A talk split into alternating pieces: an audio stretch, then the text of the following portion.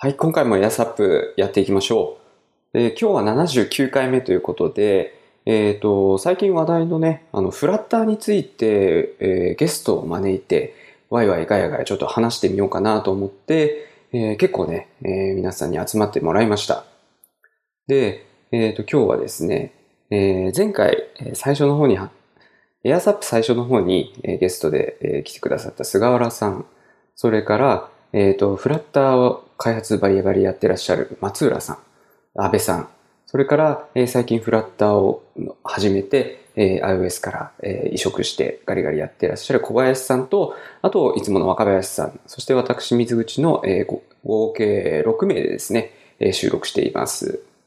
で、フラッターについてな、いろいろ、あの、話していきますので、楽しんで聞いていただけたらと思います。よろしくお願いします。お願いします。よろしくお願いします。お願いしフラます。ッターの話するのは、実は今回2回目なんですよね。うん前回2019年の5月の収録で、実は今日来てる安倍さんに来ていただいて、フラッターの話をね、実はしてるんです。だから3そうだった年ぶり。うん。あ、もう3年経つんだ。そうそうそうそう。えじゃあコンテストで盛り上がったよね、あれね。そうそうそうそう。ね、フラッターのコンテストに安倍さんが出して、みたいな。あれね、なんかデジタル証明書送るよって言ってから連絡来なくてね、届いてねえよって送ってもね、無視されてまだ来ないんですよ。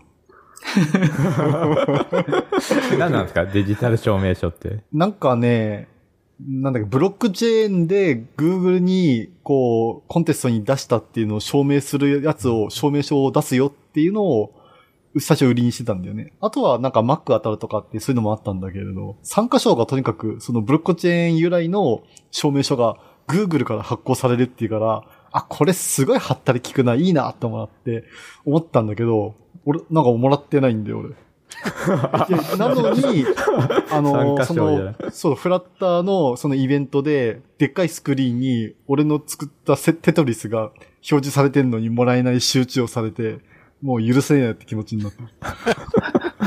かわいそう。3年か。すごいコメントしづらい話から始まった。あーまあ大体私を呼ぶとそういうことになります。じゃあもうその流れでね、フラッターってなんだろうみたいな、あの、今回ね、初めてフラッターっていう言葉を聞く人も結構いると思うので、なんとなくフラッターって何って話を、じゃあ安倍さんにしてもらおうかな。この流れで。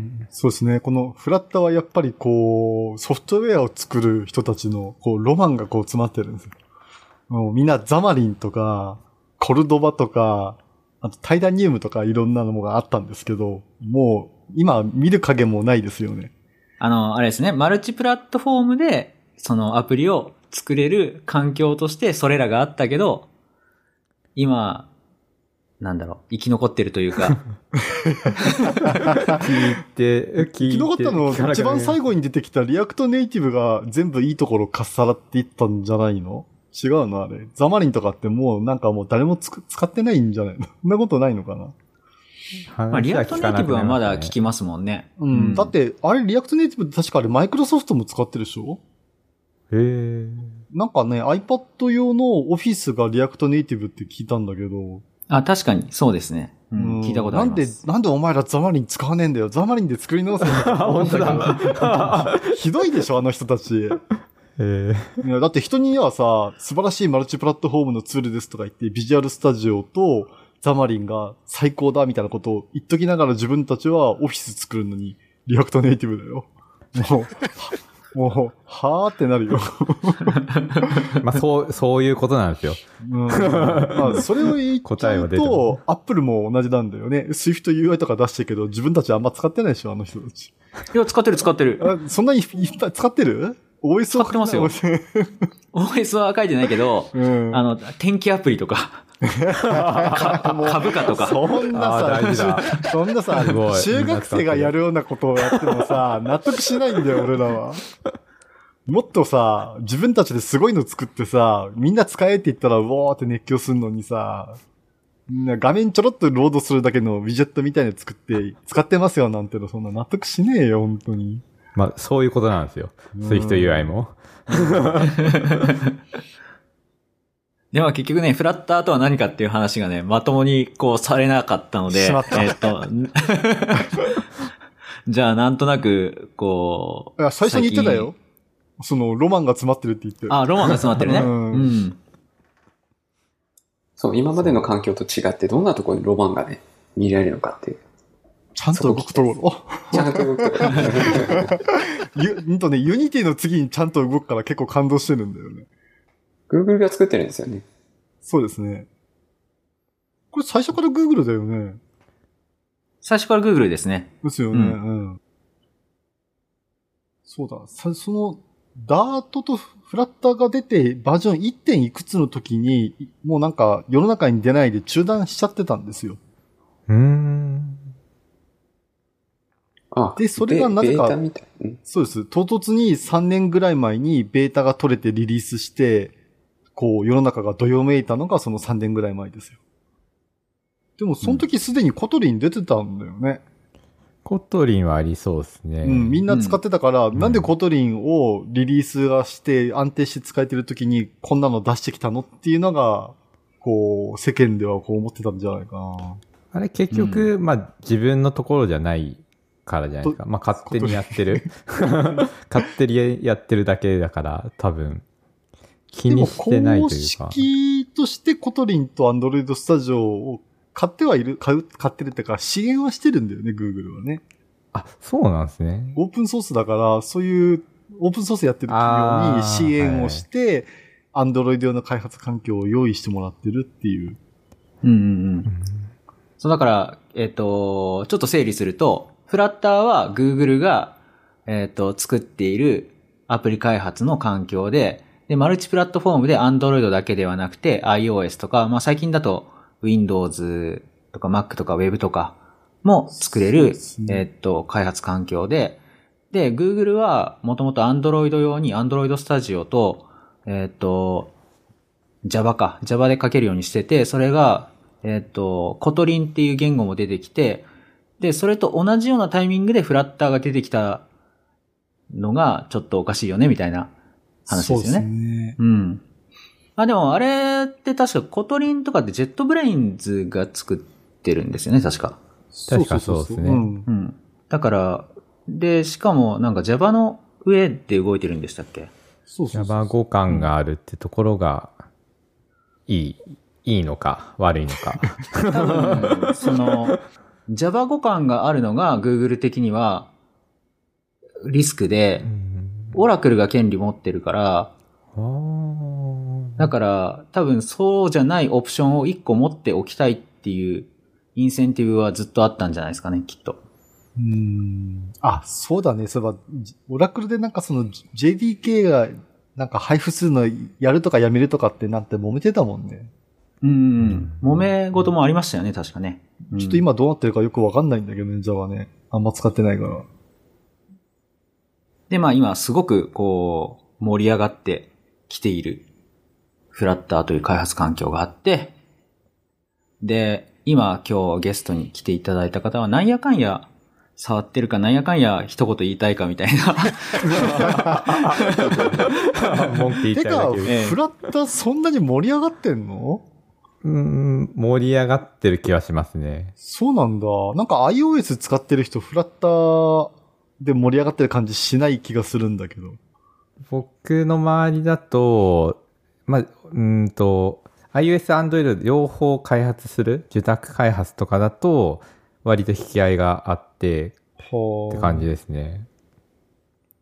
どっちもやりたいというか、その iOS の人もやりたいし、Android の人もまあやってるって感じですね。そんな盛り上がってるんだ。なんかツイッターとか見てるとね、フラッターやってますみたいなうん人いっぱいいますよね。うん。いや、これ単に新しいものだから、こう、先駆者がいないからやっとけば、でかい顔できるからやってるんじゃねえの、こいつらって顔、感じはするけどね。そう、そうなんですかね。うん。だってやってる人いないから、自分はフラッターの大、日本の第一人者ですよ、みたいな顔、つらっとできるでしょ？ツイッターでやたら投稿してる人とか見てると。それだけなんじゃねえのって気はするけどね。あとは、個人開発で両方やんなきゃいけないような人とかにも人気あるかなって印象ですね。例えば今 iOS やってて、その、Android の、まあ、 Kotlin とか Java で作るのは結構重いので、まあ、フラッターでやろうとか、あとはその、そもそもフラッターで書いちゃえば、まあ、両方リリースできるのでいいよねっていう話もあるので、なんか、うんと、やる気のあるやる気のあるって言っていいのか、まあ、受託系の会社と、あと個人開発っていう印象ですね。うん。個人開発はそうですね。あの、iOS と Android 両方作ってますけど、本当に同じ機能を Swift と Kotlin で 2回も書かなきゃいけないのは毎回めんどくさいなと思ってました。うんそうですね。なんか、ビジネスロジックをワンソースにしたいっていうのも、割と聞くので、なので、まあ、KMM とかありますけど、まあ、フラッターで、要はロジック組んじゃえば、まあ、UI も一緒だけど、まあ、そういうロジックの部分、計算的な、そこがまあ共通だから、まあ、楽っていう話も聞きますよね。うん、まあ確かにね、2回仕事しなくていいのはすごい魅力的なんですけれど、実際には Android と iOS 一人でやっちゃうと、2倍の仕事を背負い込むことになるんですよ。あの、あの極めて現実的な話をすると。うん。そんなのね、短期間でプロトタイプ作るぐらいならいいんだけどね、継続してさ、ずっと仕事で、じゃあお前、Android と iOS 二つ全部よろしくって言われると結構ゲロ吐くよ。そうですね。それは、なんか、後でもうちょっと詳しい話するときに出そうなんですが、まあ、工数削減ではあまりないっていう、うん。その、一つだから半分だよねっていう話、半分というかその、要は一つの iOS だけ作るやつで、ついでに Android も作れるっていうよりかは、まあ全然、なんだろうな、労働時間が2分の1で 両方できるかという話でもないので、ただワンソースの魅力はなんかやっぱみんな感じてるのかなとは。感じるけど、はい。それはでも、自分の、なんていうの、自分のプロダクトを作るときはワンソースでしたいですよ、もちろうんん。アンドロイドも iOS も両方いけるんだったら2回同じ仕事をしたくないけれど、人の仕事を、その、2回やる仕事を1回でやれって言われると、なんでお前のためにそんなことすんのよ。じゃあ金2倍積むのかっていう話をしないといけないと思うよ。うんだってこんなめんどくさいことをやって工数を短くするためのノウハウとかスキルとかって絶対個人が担保しなきゃいけないじゃないですか。それをフラッター使えば半分ぐらいは行くんだよねって言われて、同じ金半分って言われたら、いや、やる必要ねえなと思う。な、なんなのかな？そこがなんかね、その個人、個人で、その受託でやってる人がこれを使うっていうメリットが私なおさら浮かばないんですよね。ああう、ん安くやりますよ。ダンピングには変わんないんだよ、やっぱり。Android とそうっすね iOS を他よりちょっと安くできますよっていうふうにやるのはやっぱりダンピングだから、安売りしてるのと変わんないんですよね、自分を。ちょっと個人の受託というよりかは、個人の自分プロダクトの印象がありますね、フラッターでそれは、それはね、よくわかる。うん、はい2回仕事したくない。個人でやってる人は、その両方、要は、より母数を確保したいから、はい。っていうので採用してる感じですね。で、受託で採用は結構よくわからなくて、うんというのは、まあ、リソースが足りないとかだったらありなんですけど、うん、あとは、うんと、Android の人がやるとか、Android の人が iOS したい、さっきも言いましたけど、まあ、そういう場合かなとは思ってて、リソースがある状況で、フラッターをやるっていうのは、うん、まあ、割とマーケティングに近くて、あの、多分お客さんの中でも、フラッターっていうワードをなんか、なんか出てるよねみたいな。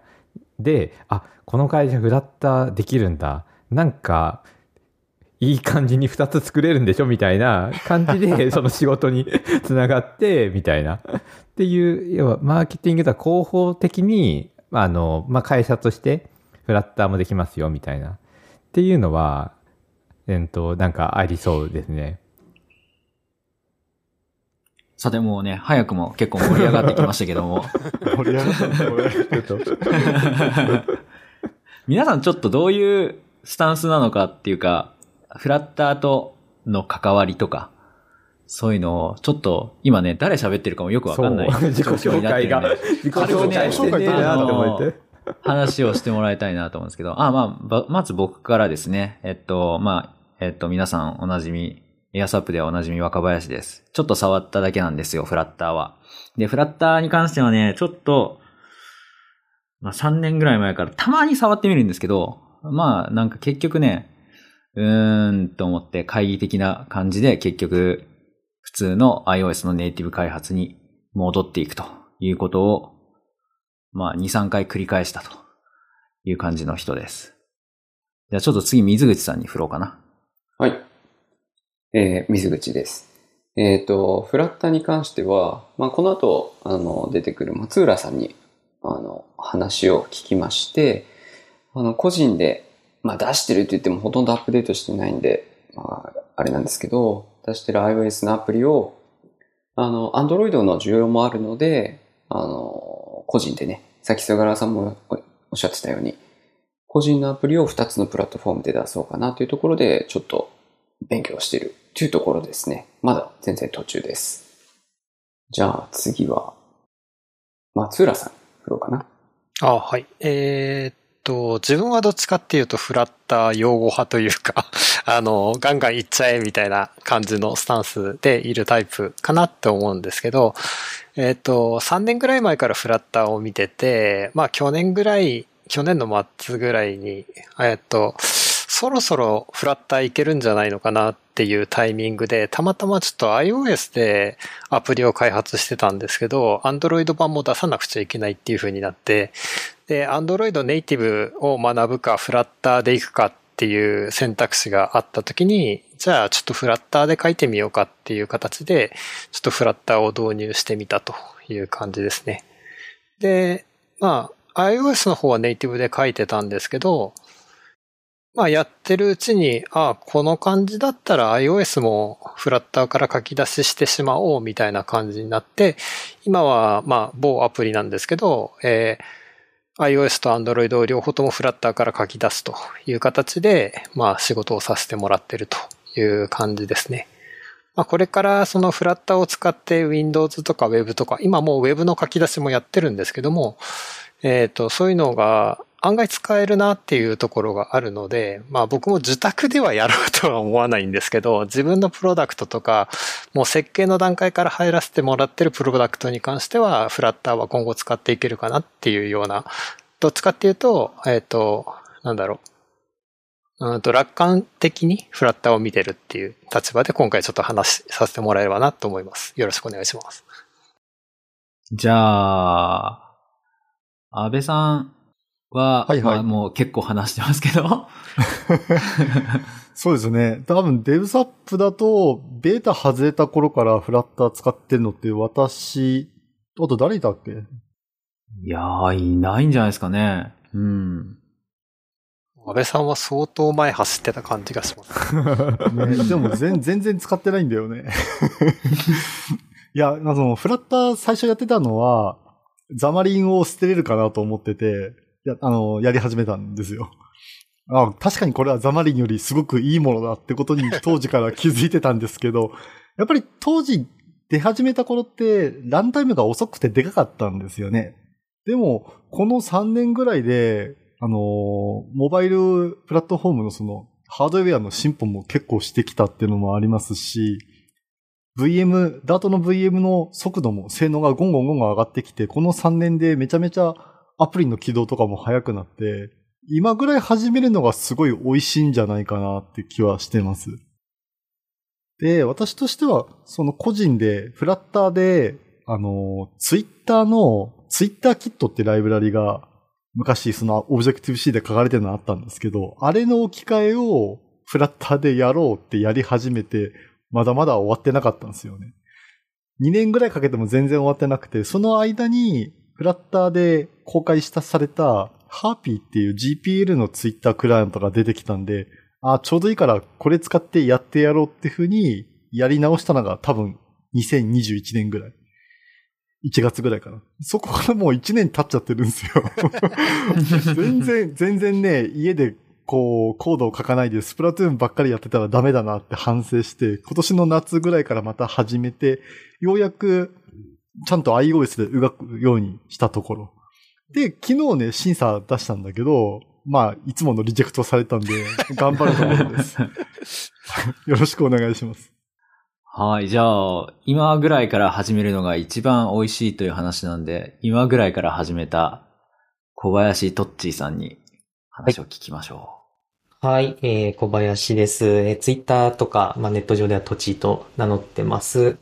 え普段は iOS アプリを Swift で開発しているんですが、まあ、プライベートでは個人でアプリも出していて、そちらは Kotlin で Android 版も書いていたりします。で、フラッターに関しては、去年の年末ですね、12月も末頃に入門して、まあ、そこからガンガン勉強しているっていう感じで、まあ、今はフラッターめっちゃ楽しいっていう感じで、えー学んでいます。まあ、サンプルアプリをいくつか実装したりだとか、あとは個人開発アプリの移植作業などを進めているっていう感じで、まだリリースした経験はないですが、まあ、開発体験など、うん、ぐらいは語れるかなと思っています。よろしくお願いします。う。そして最後、菅原さん。はい、菅原です。えー、AirSap は何回か、はい、お招きいただいて話しました。で僕自身は受託開発をここ数年、もう受託開発しかやってない感じですね。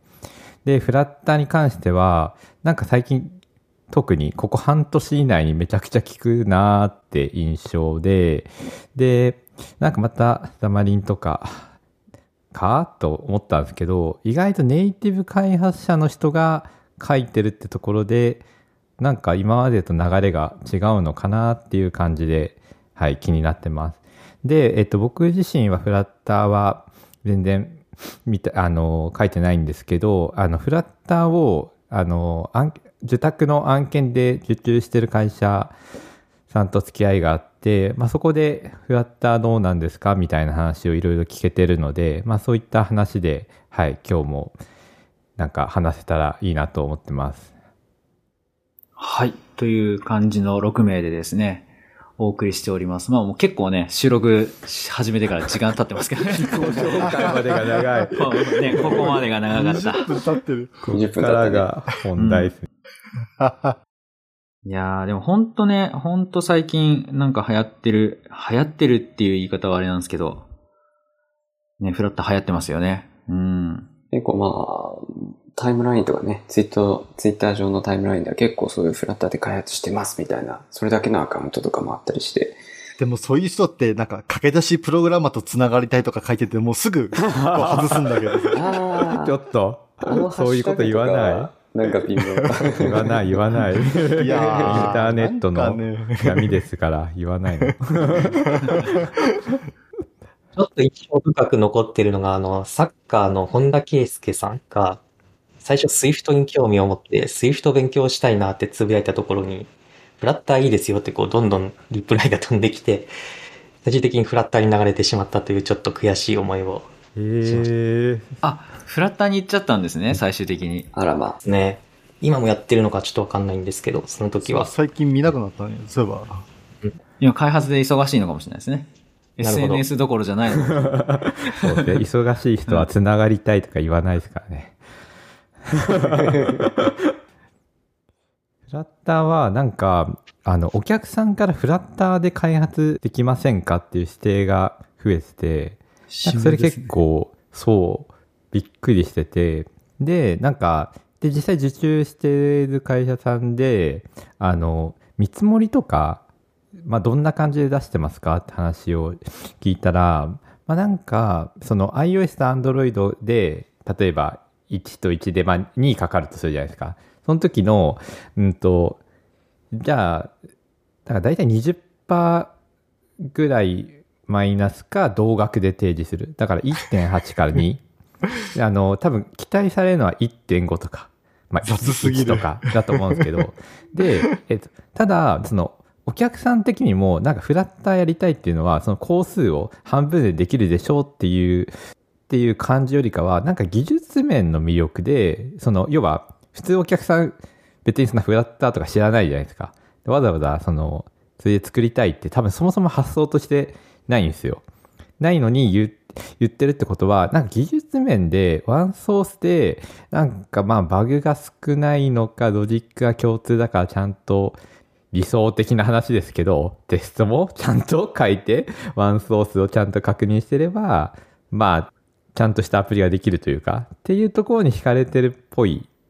すごい幻想をこう、かけてるのがいつもの話だと思うんですけど、やっぱり二つのし仕事を一つにまとめるっていうのは、二ついっぺんに動かなくなるってリスクを最初に考えるべきだと思うんですよ。そこを忘れてる。例えばね、iOS と Android 別々でアプリを作りましたよ。iOS の例えば16.1とかが出て、突然アプリが動かなくなりました。作り方が悪くて。うんでも、Android は巻き込まれずに動くんですよね。ですよね。それ確かに、をそれフラッターを使ってて、フラッターのランタイムが OS のアップデートで動かなくな、セキュリティアップデートで動かなくなると、Android と iOS 両方とも吹っ飛ぶんですよ。そういうリスクのこと考えとくと、ネイティブで2個作るって何も悪いことじゃないんですよね。確かにリスク分散。それって、ザマリンとかでも、まあザマリンだと結構違いますよね。なんかザマリンの苦労をめちゃくちゃ聞いてたので、ザマリンの苦労もあるし、コルドバンの苦労もあるし、みんなそれぞれまとめると、そあの、運用してる時の苦労が出てくるんですよ。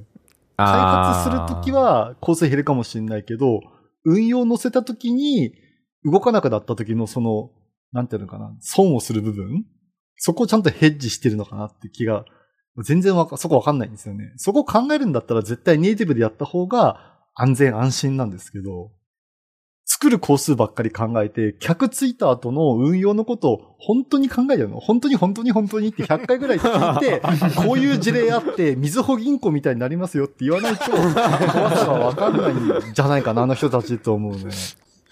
ちょっと、みずほ銀行はちょっと、く、なんか同じ土俵じゃない気がするので。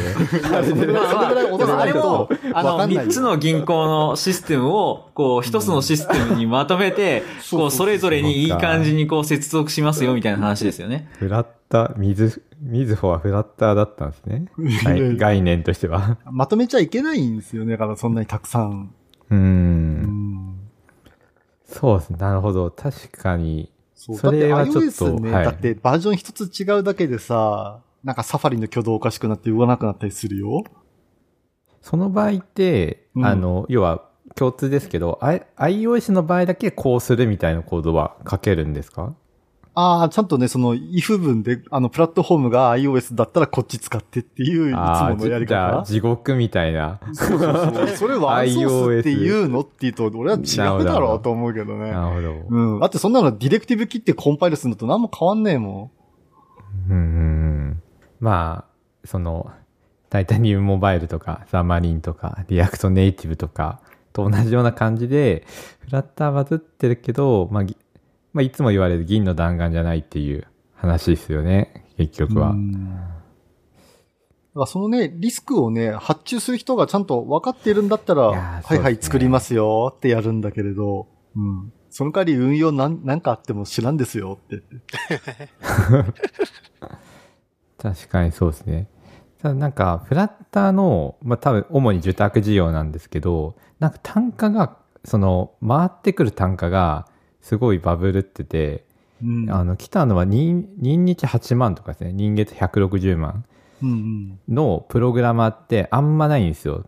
Swift の、うん、普通のプログラムで、人日8万とかって、ほぼ聞いたことないですよね。まあ、PM とかもっとまあ、その1日8万で、ブラウザでできる仕事を、そのフラッターにさせるっていうのは、私意味全くわかんないんですよね。そうですね。結局うん、こえ、フラッターを選択したことによって単価上がっちゃってんじゃんっていうのが、ちょっとなんか、うーん、なんとなく予想は、こういう場合の単価って、特急料金またはフラッターの、そう、スペシャリスト、自分たちじゃ解決できない問題を解決してほしいっていう、なんか、上乗せみたいなイメージがあるので、まあ、バブルってるけど、うん、まあ、需要があるっていうのは、この高単価でも、まあなんか解決したい人たちが、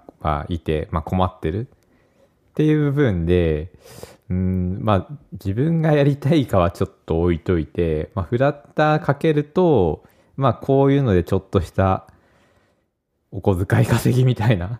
多分フルコミットではないような気がするんですよね。なんかちょっと困ってて10日とか5日とか、なんかそういうやつで、2日8万の3ヶ月の案件をみたいな話じゃないと思うので、ああ、あれじゃないですか。あの、調子こいてフラッター使い始めた会社がうまく動かなくて、その道のちょっと始めてる人に何とかしてよって泣きつくパターンなんじゃないの？そう、そうですね。多分それな気がしてるので。それで一番美味しいよ。あ美味しいんですよダメだよ、ダメだよ。そうそうそう使い方しちゃうとか言って直して、ちょちょっと動かして、はい、おしまいっていう感じだから。そうなんめちゃめちゃ美味しいよ、それ。だから、意外と、まあ、そういう、うーん、なんか長期的には、なんか、どうなんだろうとは思うんですけど、まあ、短期的には、フラッター詳しいは、まあ、稼げそうだなっていう。実際フラッターのコミュニティでもそういう、あの、やり始めたんだけどちょっとよくわかんないところあるから、助けて的な、あの、需要は結構あるみたいですね。うんそんなの、そん募集がなの困る人がね、使っちゃダメだよ。自分で道を切り開けないやつが、こういうポットでのやつを使うなって感じですよ、本当に。説教しなきゃなんない。確かに。あとは、そのフラッターでちょっと忘れちゃいけないのは、あの、まあ、本当にあるかわかんないですけど、その Google のフクシアっていう、Android を、まあ、リプレイスすると噂になっている OS。まあ、それの開発環境になってるっていうのが確かスタートで、なんか、その拡張というか、後からですよね、あの、クロスプラットフォームで Android とか iOS できますって。いや、もともとクロスプラットフォームだったんですよ。あの、iOS じゃないけれど、ああ、はいはい。うん、その、VM ができる前から、JavaScript のトランスパイラーとして動いて、マルチプラットフォームを狙ってたんだよ。うーん。だけど、あの、そんなんじゃダメだよねって思い直して、ちゃんとコンパイルできる、あの、VM と、ホットスポットの VM、ちゃんと2種類作ってやってるから、割と本気でマルチプラットフォームやり始めたんだよね。そうですね。なので、そこが、まあ、ちちょっと違うか、そのザマリンとかと違って、まあ、Google 主導っていう部分でも、その将来性として、まあ、フラッターの一時期のバブルっぽい感じもあるし、引き合いもあるけど、まあ、そっちが本当に実現するなら、まあ、なんかありかなとは思いますね。まあ、フクシア自体は今現在リリースされていて、Google Nest Hub はい。そうそうそうそう。中で動いてるんですよね。これ、あれめっちゃさ、ちゃんとアプリ動くようにしてほしいよね。いや、なんもできないですもんね。あ、そうなんですね。アプリを追加できるにしたらさ、めっちゃ欲しいんだけどさ、うんなんでやんないんだろうね、あれね。いや、でもやっぱ家に据え置きでずっと音聞いてて、場合によってはカメラもある機械に、アンドロイド的なセキュリティで物追加されるのはちょっと嫌ですよ。そそうなんだ。開発環境自体はどうですか ?X コードと比べて、ちょっと話変わりますけれども。開発環境っていうのはその、プログラムを書く IDE のこと？あ、そうですね。Android Studio とか、うんと、なんだっけ？ビジual Studio Code Code うん。とか、これ、二つちょっと使います変わっよね。てる、変わってるっていうか、なんていうのかな？Swift だったら Xcode だし、 Kotlin だったら Android Studio じゃないですか。で、フラッターは開発環境自社で持ってないんですよ。Android Studio のプラグインで Dart とフラッターを使うようにするっていうのと、 Visual Studio Code の、これもプラグインで Dart とフラッター使うようにするっていうやり方してて、独自の開発環境を持たないんですよね。で、どっちかを使うしかない。ビジュアルスタジオコードか Android スタジオ。うん。あとはまあ、例えばテキストベースのなんか他のエディター使って、コマンドラインでコンパイルとかデバッグすることもできますよ。え、シミュレーターってのは、なん、なんと iOS シミュレーターのこと？あ、それね、各プラグインから、その Android だったり iOS のシミュレーターを、こう、実行するみたいなのがあって、どこのシミュレーターにプロセスをつなげるかみたいなプラグインがはいあるんで、そういう設定はできるようになってます。だからシミュレーター自体は、その X コードに入ってるやつとか、Android Studio に入ってるやつを使う。使う。そうです。それが必要なんですよね。ううんん そうですね。あの、インストール、フラッター SDK をインストールする手順の中に Android Studio と Xcode のインストールも含まれてるっていう感じです。iOS でやるんなら Mac 必須。Mac 必須うん。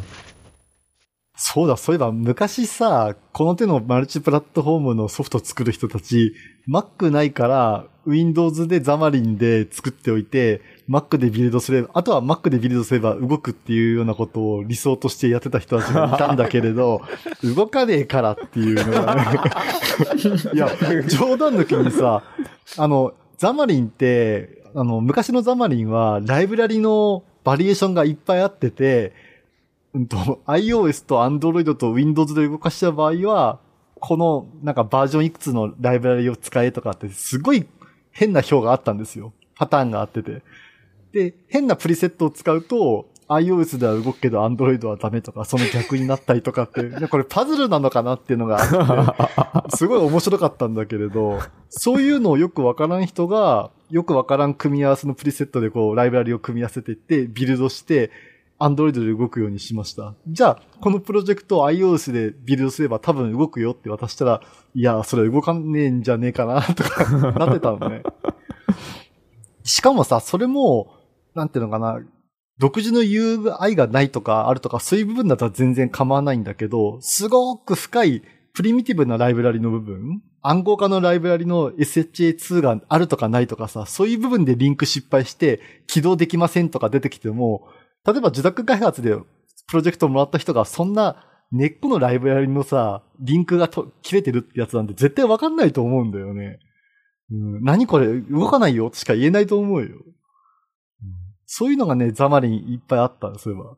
でも、フラッターに関しては、よほど変なプラグインじゃなければ、まあ大体動くんじゃねえかなとは思うんだけどね。なるほど。だから、動くのがいいってことなんですね。動くのがいい。まずはザマリンは動かなかった時動かない、ネイティブ部分のバインドが広すぎて、結局、そこの依存がひど、ひど、ひどいってか、範囲が広すぎて動かないことが多すぎる。じゃあ割とそういう部分では、フラッターは、とりあえず成功はしてるんですね。成功っていうかね、その、なんていうのかな、機種依存する部分を、こうカバーする範囲がめちゃめちゃ広いんですよね。広いですね。うん、画面描画する部分を全部自前で作ってるっていうのが、そうねもう正気の沙汰じゃない？いいや、そうですね。そこがいいのか悪いのかっていう。や、絶対いいと思うよ。あ、そうなんですね。うん。だってね、そこをね、中途半端に、例えば WebKit に、iOS は WebKit に依存させて、えっ、と、Android は Chrome に依存させますっていうふうにあすると、ータイタニウム。そう、あ、あだって、そう、はい Android の WebKit のバージョンアップで動かなくなったり、確かに。セキュリティだから次のバージョンでなくすねって言われて動かなくなったりするとこに振り回されるんですよ。なるほど。レンダリングを、まあ、ウェブブラウザー、ウェブ、ウェブブラ、ウェブのレンダリングエンジン任せにすると、そこの差分できついから、もう、自分でレンダリングエンジン作ったフラッターは、割と安定して動かすことができると。うん。で、それを過去にやったプラットフォームはやっぱりフラッシュっていうのがあって、それは長らく使われてたんですよね。おだからフフラッシュあの、フラッシュは アップルとジョブスに嫌われて死んでしまったんだけれど、その仇を取るものが出てきたんじゃないかなと。なるほど。フラッシュって言ってる人いなかったですけど、なる確かにそうですね。はいはい。ただ結構なんかこう、パッケージっていうんですか？その、pub.dev とかで、いろんな機能をポンポンって追加できる。しかもこう結構レビュー付きっていうのがあって、使いやすいのかなって、安心して使えそうだなっていうような印象を受けるんですけど、どうですかね？ですかね。あれは、でも面白いですよね。中央集約みたいな形で、一個、もうそこを見に行けば、ライブラリが揃っているっていう場所が提供されている。っていうのは、iOS にも Android にもなかったなっていう感じはありますうね。ん。とりあえずまずそこで探すっていう感じになりますよね。それ公式、公式のやつなんですか？公式の、あ、じゃあ、ちゃんと整備してるってことですよね。みんなに使ってもらうための。そうですね。うーん。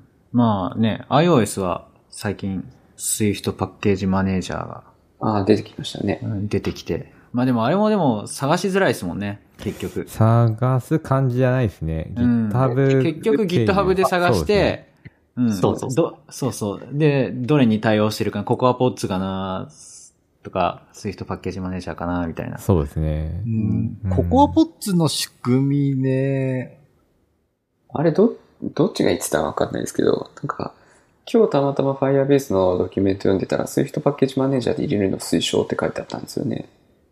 あ、そうですね、最あ近。あ、推薦変わったんですね。あ公式にそうそうなんだ。そう。ココアポッツでも入るけど、Swift パッケージマネージャーで入れるの推奨と書いてあって、なんか変わんのかなと思って。SPM の方が楽っすね。基本的には。まあ、X コードが、あの、ちゃんとコンパイルしてくれるので、あと依存を、まあ、うん、たまにお茶目な X コードは、なんか謎のエラーを 依存解決できないとか、キャッシュ削除しなきゃいけないとかはあるんですけど、まあ、だんだん安定してきて、あの、X コード上で、要は追加できるっていう部分はいいかもしれないですね。でも、プロジェクト開いてすぐビルドできないの微妙にストレスじゃないですか。わかります。それはわかりますね。ダウンロード始めますもんね、バック。後ろで。そうそうそう。で、コンパイルしてんのかな？あの段階で。そうですね。うん。ちょっと早いですけどね。あの、活性時よりかは早いですね。あの、まあ、両方同じ XC フレームワーク作ってるんですけど、あの、なぜかちょっとだけ早い気はします。気はするというか、CI で回した時に明らかに早かったですね。で、うーん、まあ、ココアポッツに近いですよね。ココアポッツも、あの、ビルド時に初めて、あの、えっ、と、フレームワーク作る。ダイナミックフレームワークコンパイルする。活性時は、まあ、ビルドフェーズより前に、まあ、フレームワーク作って、それをリンクするやり方。で、SPM はその中間というか、えっ、と、まあ、X コードが管理して、ビルド時にやるけど、うんと、まあ、キャッシュとかなんか管理系も全部組み込まれてるっていう、なんかいい、いいとこ取りなのかな？まあ、うんと、あんまわかんない人でも、まあ、X コードで追加できるのは楽だなっていう感じだと思いますね。あのさその、なぜか iOS の。話にね、確かに。なったので、このメンバーで話すとね、やっぱり iOS の話になっちゃうけども。だった、だった。なぜか iOS の話になったところで、ちょっとまだまだね、フラッターの話できそうなんで、ここで一旦前編終了ということで、この後また後編でね、フラッターの話を していこうかなと思います。それではまた次回ということで、えー、そうですね。ご清聴ありがとうございました。ありがとうございました。ありがとうございました。